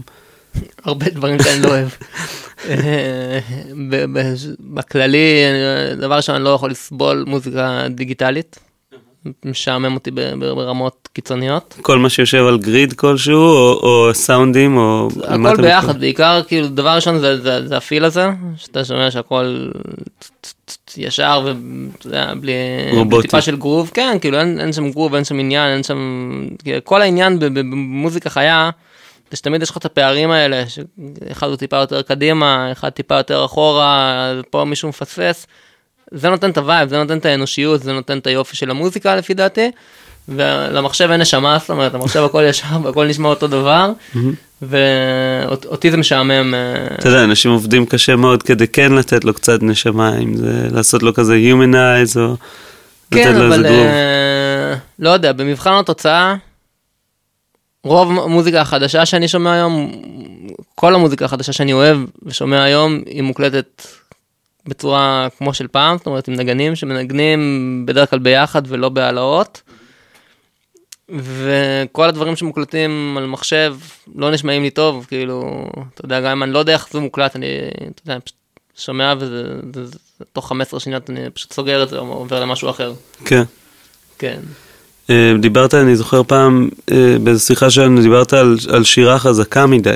כן, זה האמת היא בארץ, הרבה פעמים, אם אתה שומע רדיו בארץ, תמיד השירה חזקה בטירוף, כאילו שיש את השירה למעלה ואת כל, ה, את כל שאר המיקס למטה. כן. זה הרבה, פעמים אני שומע את זה פה במיקסים פה בארץ, ואני... זה דבר שפחות. מאפיין אה, דברים של חו"ל, כאילו אם אתה מסתכל על הפופ ב... לא יודע, ביונסה וכאלה. טוב, אני לא כזה מומחה בפופ של חו"ל, אבל אה, אני חושב שבארץ במוזיקה ישראלית אני שומע את זה קצת יותר. ככה שוב בהתרשמות של מישהו שלא שומע כל היום מוזיקה לא ישראלית ולא פופ של ביונסה. אה, אז מה בעצם היה הקסם של, של, של, ה- כאילו מה הסוד של סאונד וינטג'? מה, מה היו עושים פעם אחרת? היו עושים הכל אחרת. בוא נתחיל מזה שרוב מה שאנחנו שומעים זה מוזיקאים שכמעט כל יום היו הולכים ועושים סשנים באולפן. אז גם המוזיקאים וגם הטכנאים היו מאוד מאוד מיומנים בעבודה הזאת של אה, הקלטה באולפן. בין אם זה איך לנגן ואיך אה, להפיק את הסאונד ואיפה למקם את המיקרופונים, זאת אומרת שכמעט לכל אולפן היה לו איזשהו setup קבוע פחות או יותר, שהיו רצים, כי כל יום היה לך sessionים, אז אין לך זמן לעשות יותר מדי אקספרימנטים ובדיקות. יש לך setup, ככה עובדים, וזה הסאונד של האולפן, וזה מה שעובד, וזה מה שמוכר. אז אני חושב שזה... ניגנו ביחד בדרך כלל? בוודאי. זאת אומרת, כולם בחדר אחד, הרבה פעמים בדרך כלל עם מחיצות, ועם אה, אולי לפעמים בכמה חדרים שונים, אבל ביחד. זאת אומרת, תופים, בדרך כלל בג'מייקה יש אה, אפילו לא חדר, זה פשוט כזה בוט כזה שמורכב ממחיצות, בתוך הסטודיו. כל שאר הנגנים באותו החדר, הרבה פעמים גם השירות גם באותו החדר או בחדר סמוך. באותו זמן? ביחד? באותו זמן, כן. אה. הרבה פעמים כן, אני שומע לפעמים אה, את ה version, כאילו את הגרסה האינסטרומנטלית. אם אתה ממש מקשיב, אתה יכול לשמוע זליגה של כן, למרות. שזה גם הרבה פעמים ז- זליגות של טייפים. אה, כן? לפי דעתי כן, זה הרבה פעמים גם זליגות של טייפים. אבל יש, יש ויש, זאת אומרת, אבל אני פשוט ראיתי סרטונים ורואים פשוט שמקליטים הרבה פעמים את השירה יחד עם ה rhythm. אה, כמובן שכל הנגנים נמצאים ביחד בחדר, וזה בעצם מה שנותן, אתה יודע, את כל היופי, זאת אומרת, שאנשים מתקשרים אחד עם השני ומנגנים ביחד ויוצרים ביחד מוזיקה, זה נותן תוצאה אחרת מאשר אם אפילו אם תיקח עשרה אנשים ותביא כל אחד בנפרד ותיתן לו לעבוד עם האוזניות והקליק. כן, גם יש עניין של מחויבות, נכון? אה, כן, זה עניין של ציוד אנלוגי, זאת אומרת שיש לך מספר ערוצים מוגבל, שאתה יכול להקליט עליהם, לצורך העניין 16 או 8 או 24, אז לא תמיד יש לך ערוצים פנויים, ובשביל לעשות את מה שעושים היום, שאתה אומר, טוב, בוא אני אקליט עכשיו שמונה, שמונה סולואים שונים, ובמיקס אה, נבחר את ה take המנצח. כן, או, או אני אעשה איזה פסיפס של ה... כן, זאת אומרת, אתה מנגן take, אתה שומע אותו. אם אתה אוהב אותו, אז אתה אוהב אותו, ואם אתה לא אוהב אותו, אז אתה יודע שאתה מוחק אותו וצריך להביא משהו יותר טוב, כי אין לך, אין, אין לך איך לשמור אותו. וזה באמת, אני חושב שזה דבר שמביא מחויבות בתור מוזיקאי, זה גורם לך להיות יותר מחויב ולנגן בצורה יותר אה, מקצועית ויותר אה, מדויקת. זאת אומרת, בזמן שאתה מוריד את הטייק אתה יותר שם, כי אתה יודע שזה זה הטייק כן, כנראה, זה יצטרך הטייק, להיות ואין הטייק. לך יותר מדי מה, זאת אומרת, אם אתה רוצה בטייפים להתחיל לחתוך ולהדביק, זה סמטוחה די רצינית, ולא שלא היו עושים את זה, אבל אה, אתה יודע, אתה מעדיף להימנע מזה. כן. היה גם, זאת אומרת, פעם אנשים אה, בדרך כלל, אה, היו הרבה נגני אולפן שמנגנים בתשלום, בסטודיו 1 למשל, כן. הם קיבלו משכורת, לא יודע אם היא הייתה גבוהה, אבל הם כן כן. קיבלו משכורת. ואני חושב שמצד אחד זה מביא את הנגן למצב שיש לו קצת פחות אגו, כאילו זה לא הכל אמור להיות עכשיו היצירה האישית שלו. אה, מצד שני, יכול להיות שפחות אכפת לנגן שהוא מנגן, שהוא יודע שהוא מקבל כסף בכל מקרה. אה, אני לא יודע, כאילו, אני חושב ש... אני גם שומע, שומעים את זה, אני חושב, במוזיקה של, של אז, אני מניח גם של היום, שבן אדם בא להקליט, הוא רוצה להישמע הכי טוב, כי ברגע שאתה יודע שמשהו שהוא מתועד, אתה רוצה להישמע הכי טוב, וגם אתה רוצה שיקחו אותך לעוד עבודה בהמשך, כי אם אתה יודע, אם היום אני אנגן פחות טוב בסשן, ואז המפיק יתבאס, מחר הוא יקרא למישהו אחר שאולי מנגן יותר טוב ממני. אז אני חושב שתמיד, אתה יודע, כשאנשים באים אז הם עושים את זה עם מחויבות ורוצים להישמע הכי טוב שאפשר. אה, מצד שני, אני חושב שכן, ברגע שכאילו, בתקופה ההיא, דווקא הרבה, גם הרבה נגנים ובעיקר זמרים, היו מקבלים פרוטות או לא מקבלים כמעט שום דבר, או אתה יודע, לא היה, בתקופה ההיא בג'מייקה לא היה עניין של תמלוגים, והרבה פעמים, אתה יודע, בן אדם היה כותב שיר ומקליט שיר, והמפיק היה הולך ומוכר את זה באנגליה בכלל, והאומן בכלל בג'מייקה, ובכלל אין לו מושג שמוכרים את זה באנגליה בכמויות היסטריות, ולא מקבל את הכסף. והיו מלא, יש מלא סיפורים כאילו על אומנים ש, שדפקו אותם בקטע הכלכלי. אבל כל האומנים האלה אומרים שאז דבר ראשון הם היו עושים את זה פשוט בשביל ה vibes, והכסף פחות היה מעניין אותם. והיום, בניגוד, זאת אומרת כל אומן שאתה רוצה לבוא ולהקליט איתו, דבר ראשון צריך לסגור כמה מאות דולרים משלמים על ההקלטה. ואני חושב שזה, לפחות אצל חלק מהאומנים אולי זה באמת קצת, אה, בתור עובדה, המוזיקה נשמעת קצת פחות טוב מאיך שהייתה נשמעת פעם. ואני חושב שאתה עושה משהו כאילו לא מתוך מחשבה על הכסף, אלא רק מתוך זה שאתה רוצה לעשות את זה ומתוך ה vibes, אז אה, זה דבר אחד, וכשאתה עושה משהו בתור עבודה, וקודם, אתה יודע, אתה אומר, זה העבודה שלי וזה המחיר שלי, זאת אומרת, אני, יצא לי אומנים שכן רציתי לעבוד איתם, ואני חושב שנשמעים מצוין היום, אבל בגלל אה, שהם פשוט ביקשו מחירים שהם היו מוגזמים מדי בשבילי, לא יכלתי לעשות את המוזיקה, אז אני לא בא אליהם בטענות ולא מאשים אף אחד, כי כל אחד עושה בסופו של יום את השיקולים שלו, אבל איפשהו אני חושב שזה קצת חבל. וואלה. שזה פוגע במוזיקה, כן. כשאת- יצא לך גם להביא נגנים בתשלום? כן, זאת אומרת, בדרך כלל אני משלם לנגנים בסשנים, מה שאפשר, זאת אומרת, זה לא הרבה, אתה יודע, כולם חברים וכולם מבינים את הסיטואציה כאילו של כמה הכנסות יש כרגע עם המוזיקה הזאתי, כן. שהיא לא יותר מדי. אבל כן, אני כן חושב שצריך לשלם לאנשים על העבודה שלהם, זה... ולא לא קשה להוציא אותם, זאת אומרת, נגן בא אליך ונניח אתה מסביר לו את הפילוסופיה שלך למשל לגבי overdubbing ולגבי להקליט את הכל ב take אחד, זה אנשים מקבלים את זה בכיף כאילו? היום אני כבר יודע עם מי לעבוד ואני יודע, אתה יודע, כאילו כבר זה שוב עניין של ניסיון, גם אנשים מכירים אותי יותר וזה, בהתחלה גם שגם אני הייתי פחות ניסיון, אז לפעמים אנשים היו באים וקצת, אה, היה לנו קצת אה, כל מיני ויכוחים כאלה, עם כל הנגנים שאתה יודע, אנשים אמרו לי כבר עשיתי session עם זה, ועשיתי session עם ההוא, כל מיני דברים big וזה, אז כאילו זה. אבל אה, חלקם לפחות בסופו של דבר באו ואמרו לי כאילו וואלה שכאילו שהם קלטו את העניין שהם הבינו את, ה- כן. הבינו את הראש הבינו למה אני עובד כמו שאני עובד ושזה באמת מתאים בשביל ה style הזה והם גם למדו מזה משהו. איזה מגניב. כן. איך באמת, אה, סתם למשל, איך, איך מוציאים סאונד גיטרה? דיברנו מקודם על, על שאפשר לשים ספוג, אבל אפשר... איזה גיטרה בדרך כלל משתמשים? באיזה מיתרים? זה מאוד מאוד תלוי בנגן דבר ראשון שהנגן צריך לדעת להפיק מהכלי זאת אומרת הכלי אם ניתן לו לעמוד פה הוא לא יוצא לנו שום סאונד. כן. צריך נגן שידע להפיק את הצליל הנכון. אז אני חושב שזה, שזה דבר ראשון, לעבוד עם נגנים שיכולים לנגן כמו שצריך ולהוציא את הסאונד כמו שצריך, וכמובן לעבוד עם הציוד הנכון, שזה גיטרה טובה ומגבר. אם זה להקליט rhythm גיטרה, אז לא יודע, בדרך כלל אנחנו עובדים עם אה, גיבסון לס פול. אה, אם זה lead זה איזה, איזה pickupים? אה, אני פחות גיטריסט אז אני פחות יודע בדיוק איזה pickup הם שמים כל פעם אבל אה, אם לא אוהבים את הסאונד משנים משנים. את המצב אוקיי. משנים- משתדלים שהסאונד יהיה כמה שיותר ברייטי. בדרך כלל הרבה גבוהים פחות נמוכים כי זה כי זה מה שאנחנו מחפשים מבחינת הסאונד. מה עם כאילו פנינג? אתה, אתה מתעסק בזה בדרך כלל ברגעי? תלוי במיקסים יש מיקסים שהם יותר אה, early vibes אני אעשה אותם במונו ואז אני שם את הכל באמצע.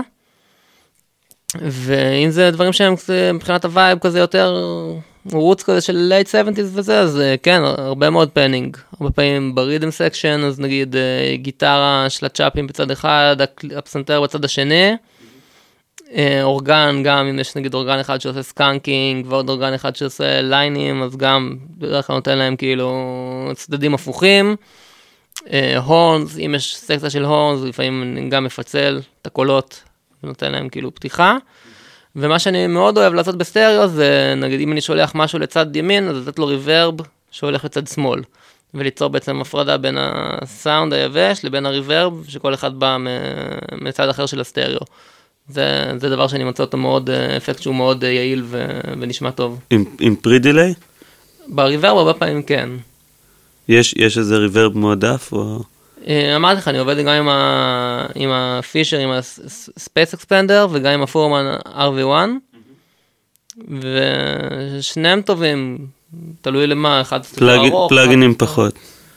פלאגינים של ריברב לא זכור לי בשנים האחרונות שהשתמשתי, פשוט יש לי ריברבים אנלוגיים טובים, סאונד שאני אוהב אותו.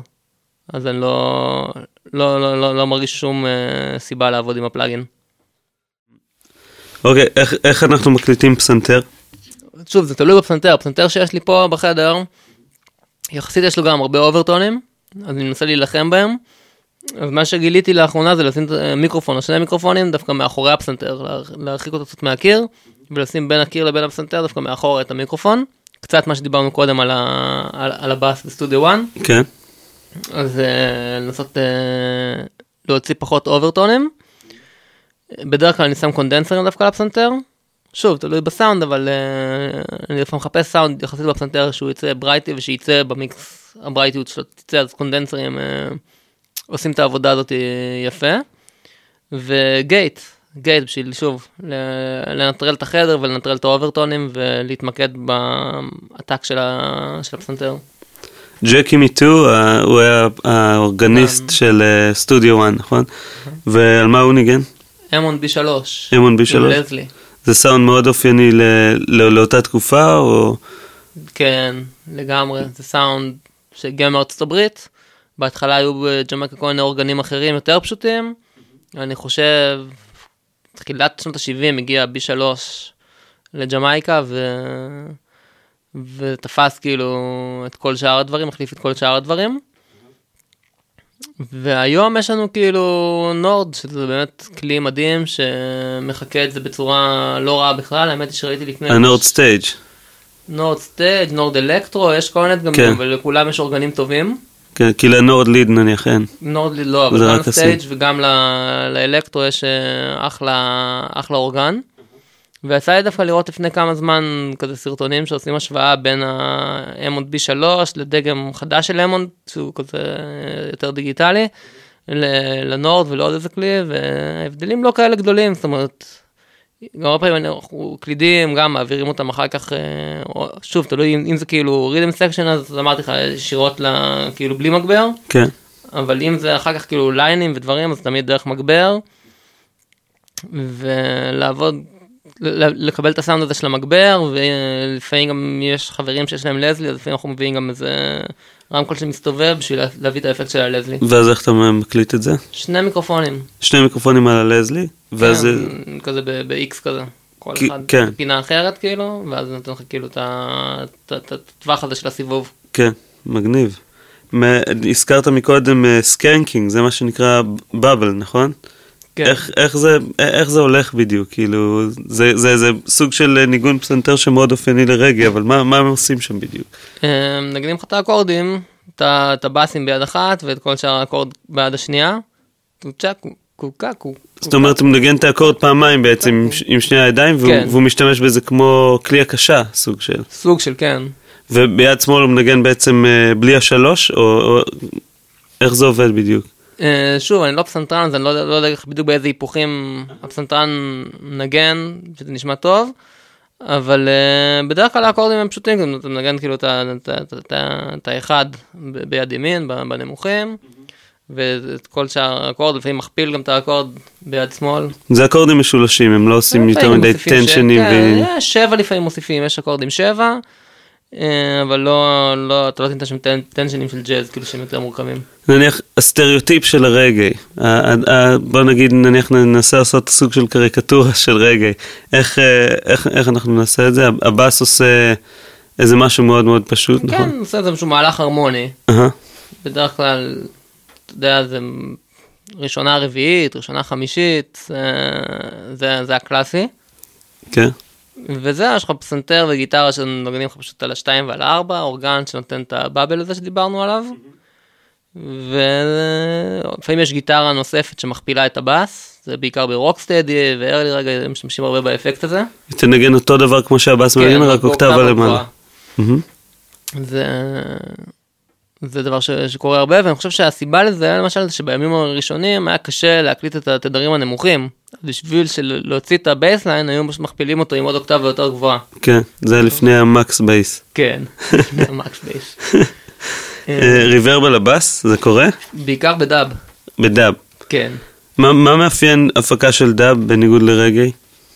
אה, שזה אותו, אותם הערוצים, רק במיקס אחר שנותן בדרך כלל יותר דגש על הבאס והתופים, עם יותר אפקטים, ה reverb ו delay הרבה יותר חזקים, ומלבד הבאס והתופים, כל שאר הדברים לרוב נכנסים ככה בשביל לתת איזשהו אפקט, נכנסים ל- לרגע קטן ויוצאים איזה delay שככה נשאר ככה מעל המיקס. אהה, delay עם פידבק ש- כן, שממשיך. פידבק שממשיך וממשיך וממשיך, ולאו דווקא בדיוק ב time המסונכרן. כן, זה הרי לא יושב על grid, כבר אמרנו, כן. אין, אין קליק, אז, אז אה, לא יושב על... אה, זה אתה לא מסתנכרן? אתה מכוון אותו עם טמפו מסוים, אבל זה לא מדויק כמו שתעבוד עם פלאגין, למשל, אם תעבוד, תעשה דאב עם פלאגין במחשב, כן, אז זה יהיה מאוד מאוד זה מדויק. שמינית מדויק, מנוקדת כזאת. כן, אבל אם תעבוד עם אה, מכשיר עם נוב, אז אתה יודע, אתה תתפוס אותו פחות או יותר, אבל זה יהיה פחות או יותר, כן. שזה היופי. יש לך איזה מסר לאומת הסאונד, משהו לאנשים? אה, ליצור, לעבוד, לעשות דברים שאוהבים ומאמינים בהם. אה, לעשות הרבה ניסיונות, לא לפחד כאילו, ולא, ולא, זאת אומרת, לבדוק דברים ולא לקחת דברים כמובן מאליו. הרבה פעמים אני רואה אנשים שעובדים, מקליטים, לא יודע, תופים, עם שני אוברדים, וזה למה? כי, כי ככה מקליטים תופים. אבל אפשר להתנסות ולבדוק מיקרופונים שונים ולבדוק אה, אם יש לך פראמפים או קומפרסורים שונים.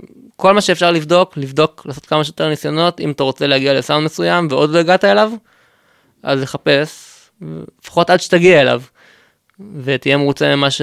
ממה שאתה מוציא, מהתוצאה שאתה עושה.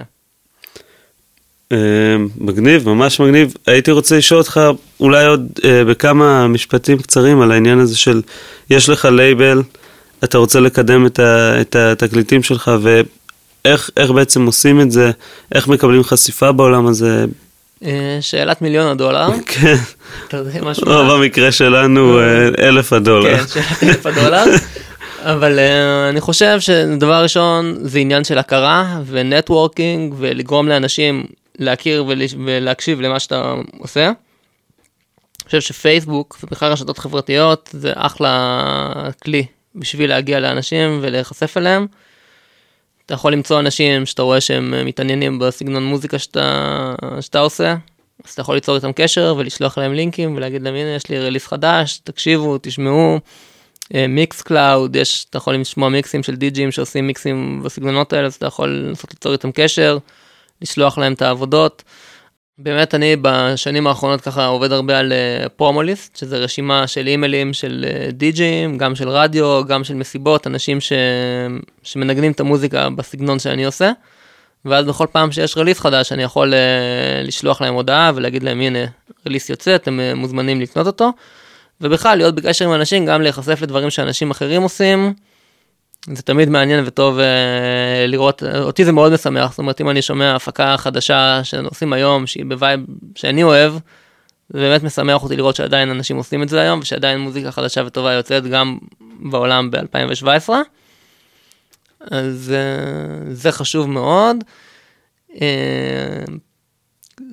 זה, זה, זה פחות או יותר. איפה זה נמכר בדרך כלל? אתם, אתם מוכרים את זה לג'מייקה? את ה, אתם, אתם מדפיסים הכל על וייניל, נכון? מדפיסים הכל על וייניל. Uh, ג'מייקה לצערי לא קונים מוזיקה בשום פורמט כבר די הרבה שנים, הכל אה, מורידים וזה, אבל אה, באירופה, בארצות הברית, עכשיו אנחנו בדיוק מנסים לעשות איזה מהלך ולהיכנס ליפן, כי שם הרגאיי מאוד חזק וקונים שם.